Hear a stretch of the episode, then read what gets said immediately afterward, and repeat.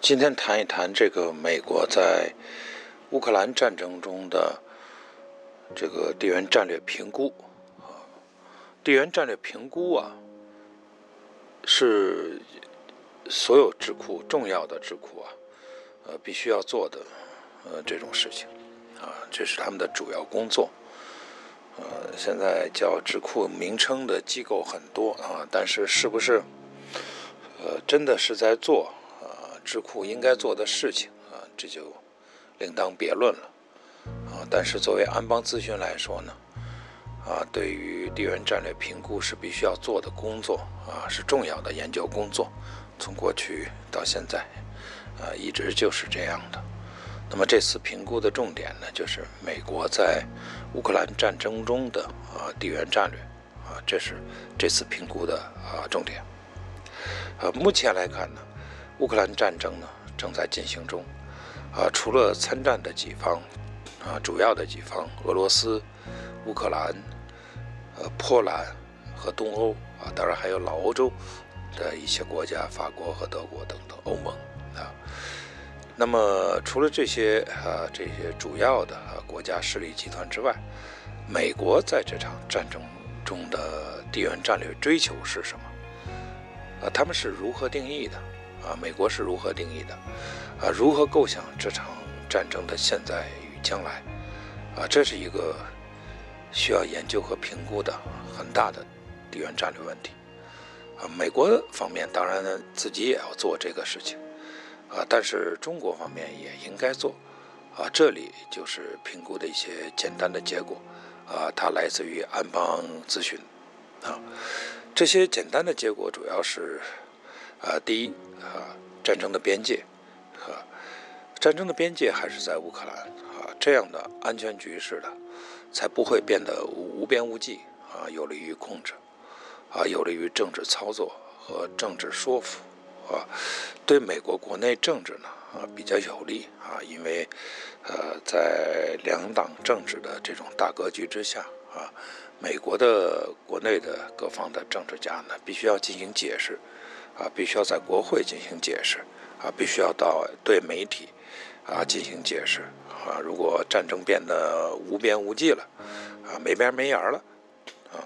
啊，这就很难说这种有利和不利。啊，换句话说，他的政策，美国的政策，啊，也变得无法解释了啊。这当然是啊不理想的局面，对美国来说啊。换句话说呢，如果这样的战争边界设定在美国是一种既定政策的话，那么换句话说呢，那些试图呃扩大战争边界、超出乌克兰的企图，都将会遭遇美国的反击和来自美国的压力。啊，这是非常重要的，呃，第二点呢，就是要利用乌克兰战争实现英美轴心、无可动摇的主导权，啊，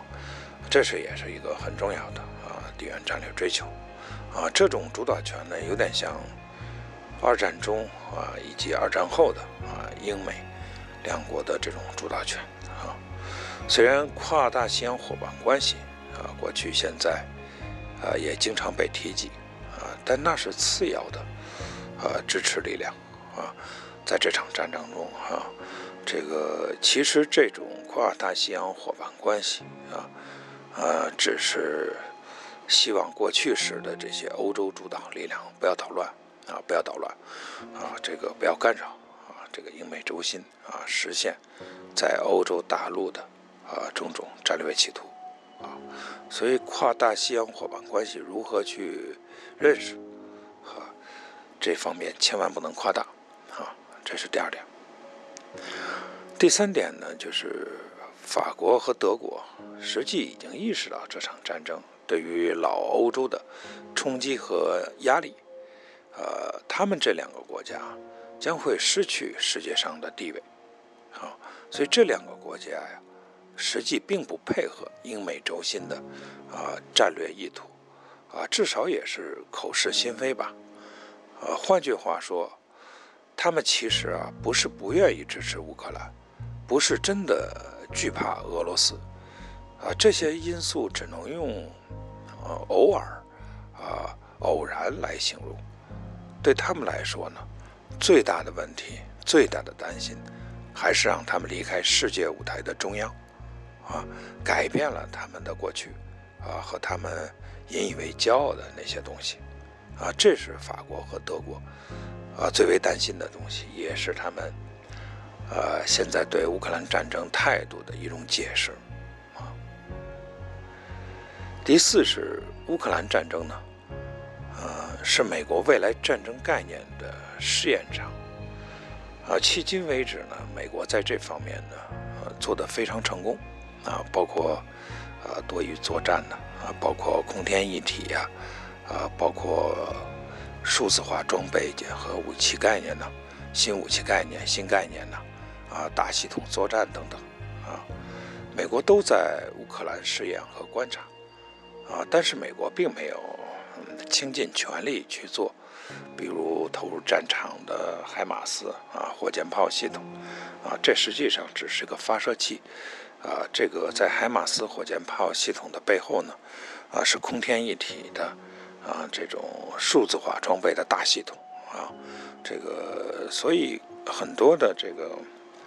呃缺乏常识的这些人呢。呃，认为这个海马斯火箭炮很重要啊，其实它不重要啊，它仅仅是个发射器，是个终端啊，是数字化装备的一个终端啊，一个节点啊，换成其他的火箭炮也是可以的啊，换成榴弹炮也是可以的啊，关键是这种数字化装备啊，数字化的大系统啊，它在乌克兰战场上啊，显示了非常大的啊这种威力啊。呃，但是美国毕竟在乌克兰战场，这种海马斯火箭炮的投入呢，也仅仅是十二门吧，十几门这种样子啊，数量并不多。这个而且呢，还有大批的其他的新概念武器装备啊，都是数字化装备啊，并没有投入呃乌克兰战场啊。所以现在看的话呢，啊，仅仅是一个概念的试验场啊，并不是大规模的。啊，这个对武器装备啊进行测试啊，不是这个意思啊。这个从目前来看呢，美国的这种战争测试呢是非常成功的啊。俄罗斯的装备和理念已经被证明是失败的啊。这个从过去到现在，他宣传的啊，这个各种各样的武器装备啊，包括 S 三百啊、S 四百啊，呃，很多这样的被吹得神乎其神的武器装备。啊，这个都已经被证明是失败的了啊！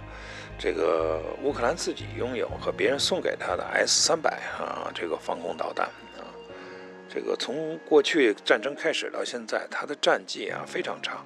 啊，不能说他没有取得这个一些战绩，击落过一些目标啊，但至少没有形成这种关键性的啊防空力量。啊，这个造成的损失啊，地面战争的损失啊非常大，啊，地面战争的进行根本不能靠这些 S 三百的这种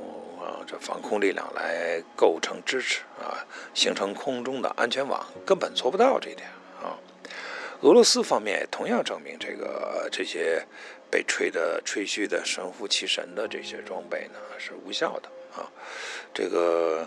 俄罗斯的 S 四百啊等等这些防空导弹系统早已投入了乌克兰战场，啊，但是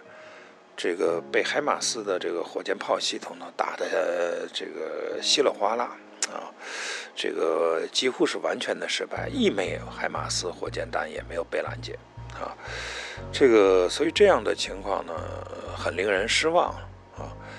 这个普京的话呢，也采取了一些措施啊，把生产这些武器装备的，啊这些关键的负责人呢进行了处罚和调动啊，撤职。这个鲍里索夫就是负责这个俄罗斯国防军工装备生产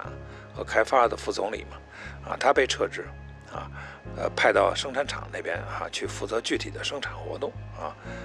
这个罗格京是原来的这些这个国防啊武器空天装备的这个负责人了啊，他直接就被惩罚啊，打发到乌克兰战争前线去啊，亲身感受一下缺乏空中支持、空中掩护的啊前线究竟是一种什么样的体验啊，所以说这个普京是很生气的啊，这个我相信今后的话呢。呃，俄罗斯的这些装备啊，S 三百、S 四百的神话已经不存在了啊，不会存在了啊。那些对 S 三百和 S 四百啊充满迷恋的啊那些国家啊，恐怕要重新反思总结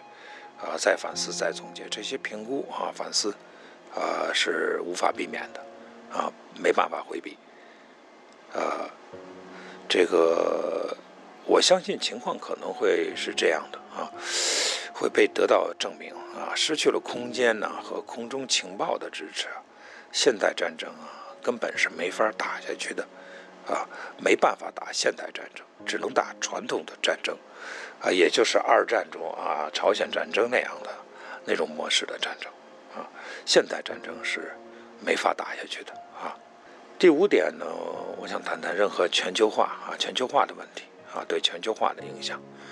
啊，这个第五点呢，想说的呢，就是一个世界各国在经济领域里面非常关注的概念，就是说全球化，啊，全球化的企图啊，因为乌克兰战争啊，实际上是彻底破产，啊，乌克兰战争的话呢，粉碎了啊，对全球化的最后的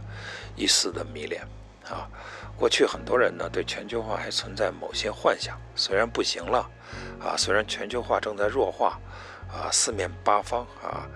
这个都出现了崩溃的信号啊，整个这个结构也出现了碎裂啊，但是还是存在一些幻觉啊、幻想，希望今后呢，啊，还能够啊，在某一些领域啊，还能够延续下去啊，但现在看呢，这些企图都破产了啊，都破产了。啊，这个甚至包括 WTO 世界贸易组织和 WHO 啊这样的国际多边组织啊，也被证明是毫无用处的啊，在这场战争中啊，看不到他们的表现啊，看不到他们的出场啊，没有影响力啊。呃，这场乌克兰战争啊，告诉我们啊，这些全球化的啊，世界上的多边的啊这些组织，今后将会。啊，被一些新型的、更小型的、啊更加紧密的区域性组织啊所代替啊，这些小型的、更紧密的区域性组织啊，或许还有机会啊，只能这样讲。呃，第六点呢，这个我们的评估啊，认为啊，这个世界必然会发生非常大的金融震荡和价格震荡啊。金融震荡当然就是经济危机了，金融危机了；价格震荡呢，就是通货膨胀啊，通货紧缩啊，这些情况呢，啊，都是可能出现的。啊，因为只有这种震荡啊，才能反映这些剧烈的呃世界地缘战略的调整啊，结构上一定会出现大裂缝啊，这些大裂缝啊，一定会造成地震啊，大的地震啊，所以一定会发生危机。和震荡啊，这才是真正的啊结构性的影响和冲击啊。结构这个词已经被用的滥用啊，用的非常多了啊。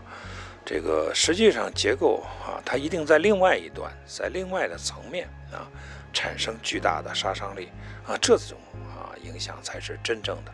啊结构影响啊。所以结构这个词啊不能乱用，一定要知道。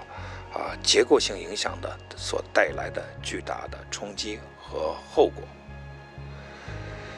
呃，第七点呢，就是啊，美国与俄罗斯之间存在秘密谈判的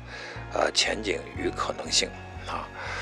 这个要想结束啊这个乌克兰战争，要想把乌克兰战争啊约束在一定的这个范围和界限之内啊。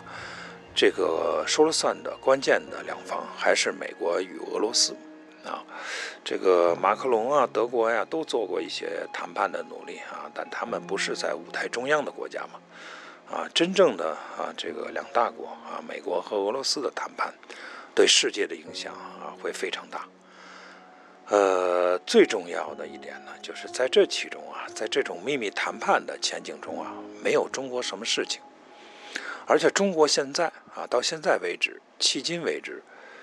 啊，似乎也没有意识到这种谈判将会对中国